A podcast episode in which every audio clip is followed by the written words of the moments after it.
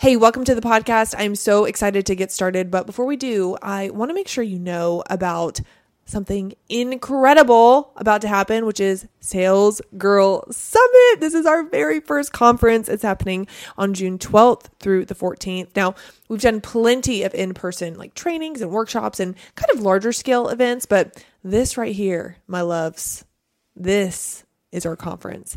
And I'm so excited to announce some next level speakers. We're going to announce that in just a couple weeks. But, you know, being a sales girl, it has nothing to do with the item that you sell, the service that you sell, the product that you sell, the off has nothing to do with that. It has everything to do with being the girl that people want to buy from, that people want to say yes to before they even know the offer. It's about being the girl that is completely like world class and has complete ownership over her industry because of how much command she has over her message. I'll tell you what, I'm starting to believe it's not even the person who is really the best at what they do, but it's the person that's best at communicating at what they do who ends up winning and who ends up being known as the girl to go to for blank. Fill in the blank for whatever you do. And, you know, our mission is to really create world class sales girls that can walk into a room and have in, insane command over their message, over their beliefs, and just be so irresistibly charismatic that people um, are just so drawn to them. And if that sounds like something you desire to become, the Sales Girl Summit is for you. So June 12th through the 14th at the Face Center. I've got a sneaky little hunch that once we announce our speakers, the event is going to sell much quicker um, than what most people are probably anticipating. So um, I cannot recommend enough for you to grab your tickets. I've, I've heard a few people saying that they're going to get the Airbnbs with all their sales girlfriends, and I think that is so incredibly fun, um, but they don't have their tickets yet. So I cannot recommend, like I said, enough to grab your seat. Um, hopefully, there's some platinum seats left. There will probably be some VIP and then definitely, definitely general admission. Uh, so we'll link it all in the show notes below, and I cannot wait to see you there. We're going to have so much fun and do our sales girl thing. We have so many surprises for you. Ah! All right let's go. I'll see you there in June. Enjoy the show.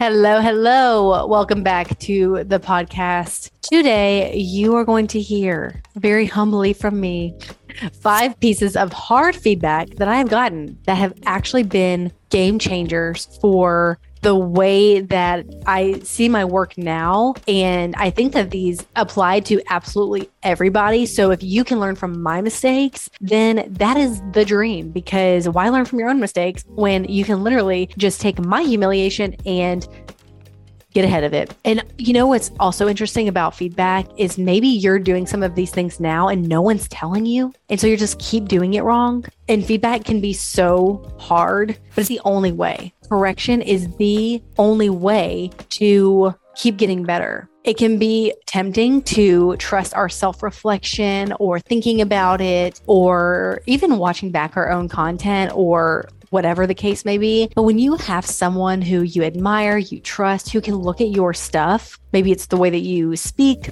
the way that you lead, the way that you create something, and just give you some loving feedback, that is a game changer. And lately, I had this thought in my head about the difference in going in circles and going up the spiral and how different those two things are yet how similar they can feel. So you think about a circle, right? A lot of times when you're on a growth journey, it feels like you're going in circles. It feels like, man, I keep doing the same things. I'm just, you know, studying, I'm practicing, I'm leading people, I'm creating posts and whatever. And it feels like you're going in circles. And under the condition that you are pushing yourself to do a little bit more, a little bit better, challenging yourself to get feedback, that is when you are feeling like you're going in circles, but you're actually getting 1% better, 1% better every day. And that looks like going up the spiral, right? These like tight coils of like a slinky. It might feel circular, but you actually get to climb this thing, this mountain, which is really awesome. And it happens just a little bit at a time. So if you can take these pieces of feedback, I think that you can be 1% better without actually going through the pain of hearing it. But I do encourage you to ask for feedback. We've actually at the Guide Culture headquarters. And I really think across all of our, this is already true for our program because there's labs where you practice and a coach gives you very, very, very specific feedback. They are certified and trained and they know exactly how to give someone feedback that makes them 1% better. So this is already a thing. It's the only way to get better. Okay. And we're implementing this across everything, including at headquarters, a culture of feedback because it is not worth staying the same. It is not worth going in circles just because you're afraid of getting your feelings hurt. Feelings are temporary. And honestly, you can decide that you're going to see feedback and maybe a little bit of a bruised ego as a good thing. So again, I will come and tell you all the ways that my ego has been bruised. And ultimately, I am stronger because I heard it. So the first one comes from Loy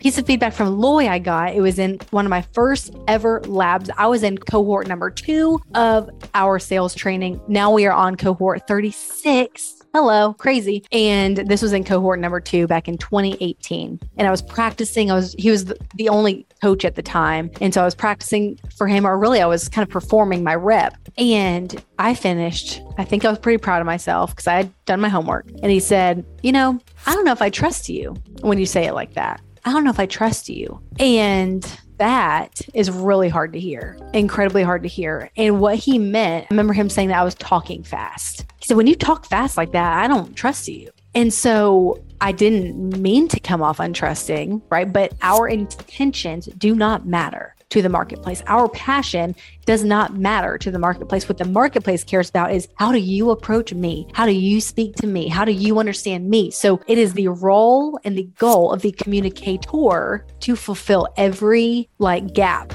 it is completely our responsibility as salespeople, as communicators, as leaders to take on the complete ownership of how to speak right. So, what I was doing in that moment was I was speaking from knowledge. I was speaking from what I personally cared about, which was skincare at the time. And I wasn't speaking from the heart. I wasn't speaking in a way that really had Loy in mind, me caring for him, having that heart of thankfulness toward him. And that, that moment that, hey, you're talking fast, you're kind of coming off like excited might be the wrong word, but I'm going to say excited because I was excited and I did have passion and, you know, enthusiasm, I guess, but it was kind of empty enthusiasm. And that is when things come off salesy. And that is what Loy and the coaches are really, really good at is showing someone, hey, the reason you're coming off salesy is because there's not enough heart in it. It's coming off about you and not the person you're talking to. And so again, that's when things can come off like you don't care about someone, even if you do. That's why you have to take full ownership over getting better as a communicator before you'll come off right. Tone and body language are actually 93% of communication. 7% is the words you say. And I remember in this moment, Loy was like, You're saying the right words, but I don't like it.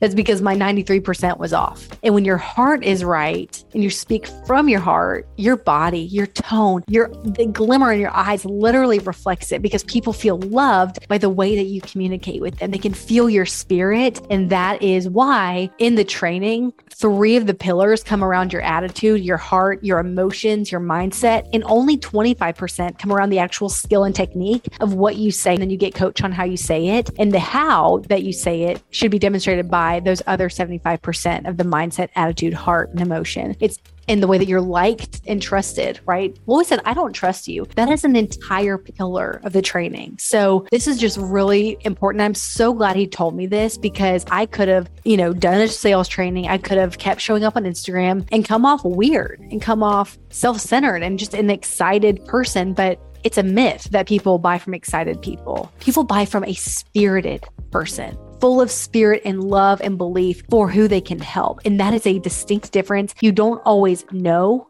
how to do it, but you know it when you see it. And that is very important. And it's also why you can't teach spirit, but you can help cultivate it in people and guide them through coaching and through feedback. And I'm so glad he gave me that feedback. It's changed my life forever. Another piece of feedback two out of five this happened in college and i was in a internship program where i was a dietetics major. So i went to school to become a dietitian. I did become a dietitian. And during my undergrad at university of georgia i was in a peer nutrition educator program. And this meant that as students we actually got to educate about nutrition. So we were teaching different things and topics to different groups and we would practice on each other. We would practice as our peer nutrition educator group. So one day i'm giving this presentation and this girl who was a pretty decent friend of mine during my presentation, she's looking at me with these like scrunched eyebrows, like furrowed, like kind of the look of disgust that you have toward someone when you don't like what they're saying. And so this whole presentation, I'm like, what is her deal? Like, what is wrong? But I'm going to finish the presentation, you know?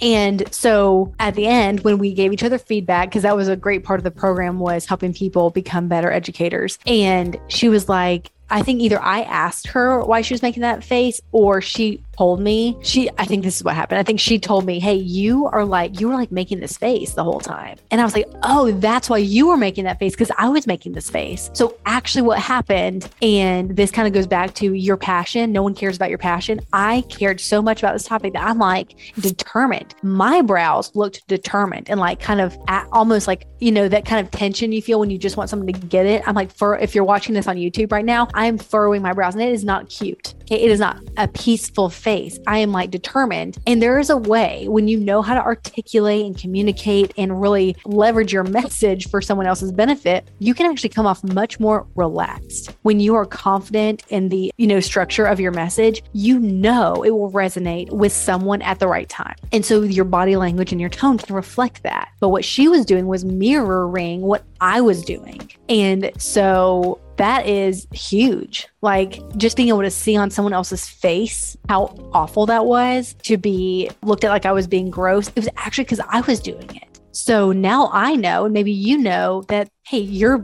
kind of going back to what Lloyd told me. Like the way you're coming off is like a reflection of the fact that you don't have it all together in here. So for me, not only was this just like a very simple lesson in like, hey, watch your face because people mirror what they see, whether it's your arms crossed or, you know, playing with your hair or, you know, being closed off. Like in my case, it was just a very simple fix of stop like doing that with your eyebrows and chill out. But it also was a inward moment of like, why am I doing that? Like, why am I so uptight about someone getting my message? And I'm so thankful that, gosh, this happened like six years before I learned how to sell. And it all makes so much sense why that was the case because they didn't know how to articulate. But it also was a simple fix in that moment to know, hey, people reflect you. So just be careful how you present yourself.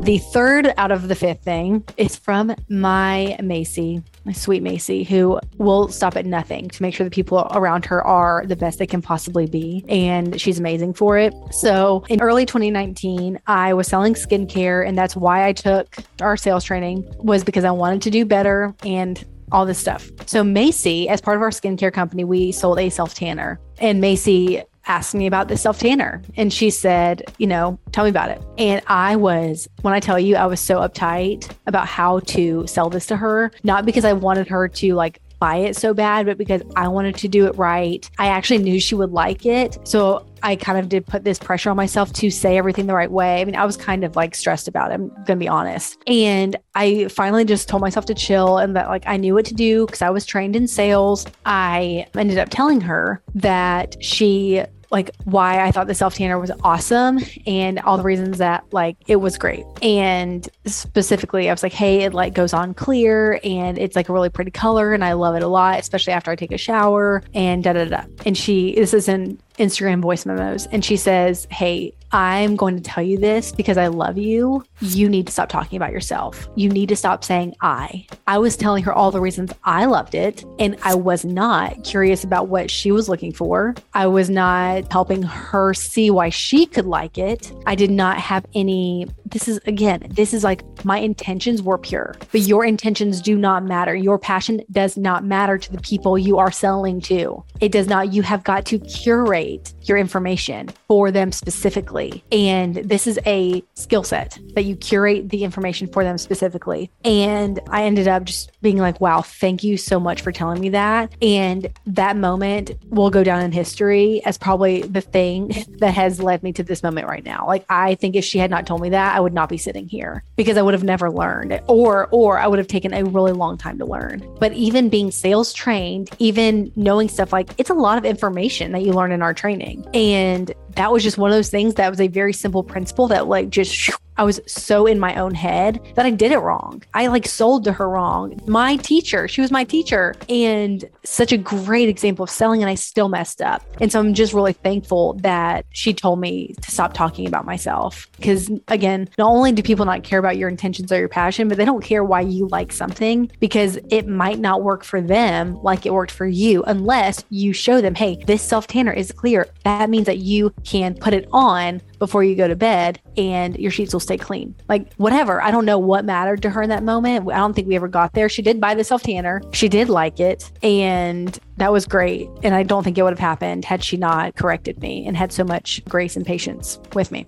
The fourth thing was my in my first nutrition job out of my dietetic internship. I had gone to undergrad. I had done an internship at Emory University Hospital. I worked my butt off and I'm in my first job. And I was giving nutrition presentations at YMCA's, and it was like the same set of five presentations. I had one favorite in particular. It was about body composition, and it was a really like interesting topic to me. Who cares? But like that's just how I felt. And I remember either my boss was just with me or something happened to where she watched it because I, I, guess I was new. And she basically told me that it was boring and that I needed to tell this presentation, this sciency presentation, more like a story. And to this day, I still wish I knew exactly what she meant. And I'm still trying to get better at making from the time that someone hears what your presentation is about all the way to the end, there is a constant thread, a constant message that can be tied through. And I think I was just being very fact based and boring. And she wanted it to come alive and to come into a story and learning sales skills and learning guide method. Okay. Guide method is our method in guide culture, G U I D E. It's actually a story method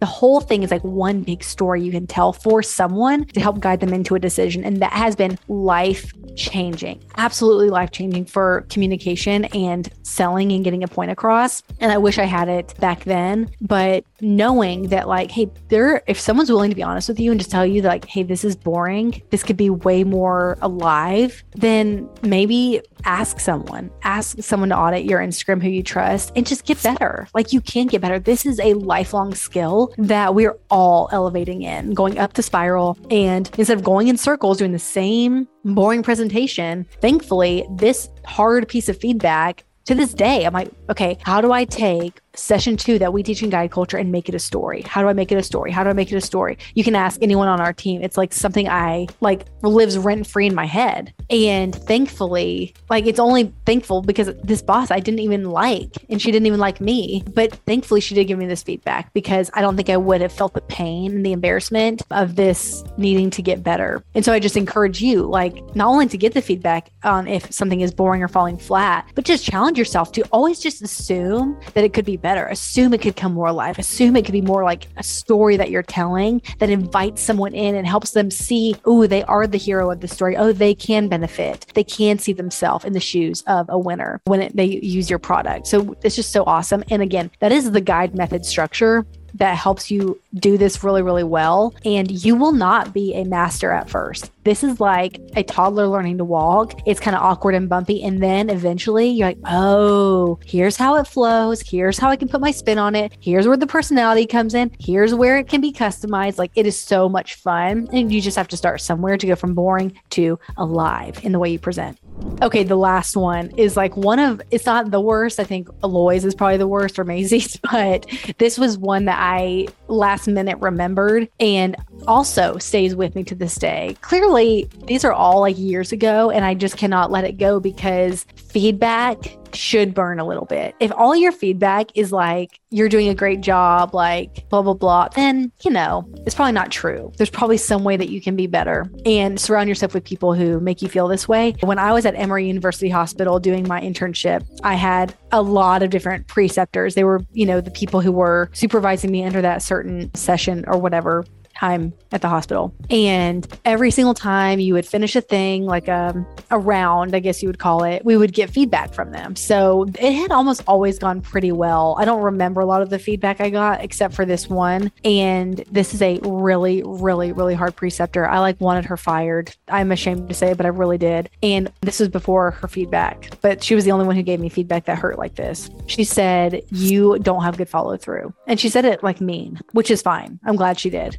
don't remember the other feedback. But she said, You don't follow through very well and you have good ideas, but you don't do stuff with them. Like you like would bring me an idea and then like not doing anything about it. And I don't know like why that is the case. I guess because following through is like hard. It's like awkward. You have to go talk to people that you don't know and like get help and you have to like go do stuff. But what was so good about that feedback is one, it's a weakness that I'm always working on, like to this day with our team and just in my own life. And I know I always say this, but it is so true. As soon as I got into the guide culture bubble and I really started to see myself as a professional, as someone who was a leader, who could sell, who could serve people, I really started to take follow through more seriously, like follow through on my own ideas. And I will tell you, one of the reasons for that is because of a tool that we have that we all live and die by at Guide Culture, and it's daily deposit. It's a very simple journaling practice, not a journaling practice, actually. It's kind of like it's a marriage of a planner and I don't know, it's like a science based planner that's very, very efficient. And this was like an accountability piece to following through. And what happened is the confidence I had in my work tenfold elevated. And I think that that would happen for absolutely anyone. If you struggle with follow through, get a daily deposit, get a journal, get some sort of accountability in place place and watch your confidence soar because the relationship that you have with yourself, it starts to be trusted. You trust yourself and you see, like, okay, even though that was awkward, you reached out to that person, you followed up with that person, you asked that person if you could partner with them. Like, the good ideas you have mean nothing unless you follow through on them. And it's not good enough for you to text your friend. I mean, no, I'm so guilty. Like, I'll text Macy or Courtney or someone and say, oh, here's like such a great idea. And like, oh my gosh, Kat, like, that's such a good idea. Guess what? I have to go do something about it. It is not on them to go execute my idea. I have to go do something with it or help, you know, rally the teammates to make this idea happen. And that takes work, right? So if you struggle with follow through, I'm just telling you, you have this is a, a, necessity. Just assume that someone gave you this feedback, just like someone gave me this feedback. Let it burn for a minute and get better. Get a daily deposit, hold yourself accountable. And the nice thing about daily deposit is the kind of quote to do list. It's actually only five things and they're important. Like, no one is going to be on your back to say, Hey, did you follow up with that person about doing a co presentation? No, no one is on your butt about that. But if you were to do that, you might grow your business. You might get new prospects. You might get new sales. It's hard and it's awkward, but that's how you build confidence in a relationship with yourself that you are someone who is growing and you're getting 1% better every day. You're pushing yourself and you're getting uncomfortable. If you are not uncomfortable, you are not pushing yourself. So I encourage you, if you have big dreams, big visions, okay, follow through on them. Follow through on the next step. There might be a mountain in front of you, but let your next step up the mountain be something that you take regardless and get some accountability in place and let it be you. Let yourself be your strongest, most trusted accountability partner because you cannot wait for someone to do it for you. You cannot wait for someone to be there for you because a lot of times, a lot of times, not every time, of course, you can pay a coach, which is great. A good coach will hold you accountable and challenge you. That I got some great. Oh, I'm going to add a bonus a bonus six piece of feedback from a coach. But a lot of times our accountability partners can be friends in business who end up complaining. Okay. So that's a little bit of a tangent, but just be your own most trusted accountability partner and you will watch your confidence soar and you will see your results coming faster than ever. And it will be because you weren't following through on your ideas. You were putting it off till tomorrow, putting it off till tomorrow. Uh, it's not a really good day. My kid like slept in. Uh, my kid is like whining. Oh, my, you know, something came up, this came up. You can't live like that forever unless you want to not see the results that you want. If you want to see the results that you are made to see and follow through on your good ideas because you do have good ideas and you can do it. So rally the troops, get creative, and do it and watch your life and your confidence soar. Okay, ready for bonus hard feedback number six. So this was also after I had learned to sell. I know that these are like out of order. It's not a big deal. Okay, this one was also after I learned to sell. After I took sales our sales training. I was not on the team at all, just in case you're wondering. This is 2019 and I hired a business coach because honestly, I did not I was only in the second cohort and so I did not look to guide culture. I did not look to sales skills to like fill every void in my business at all. I th- I saw it as like, okay, this is like the next step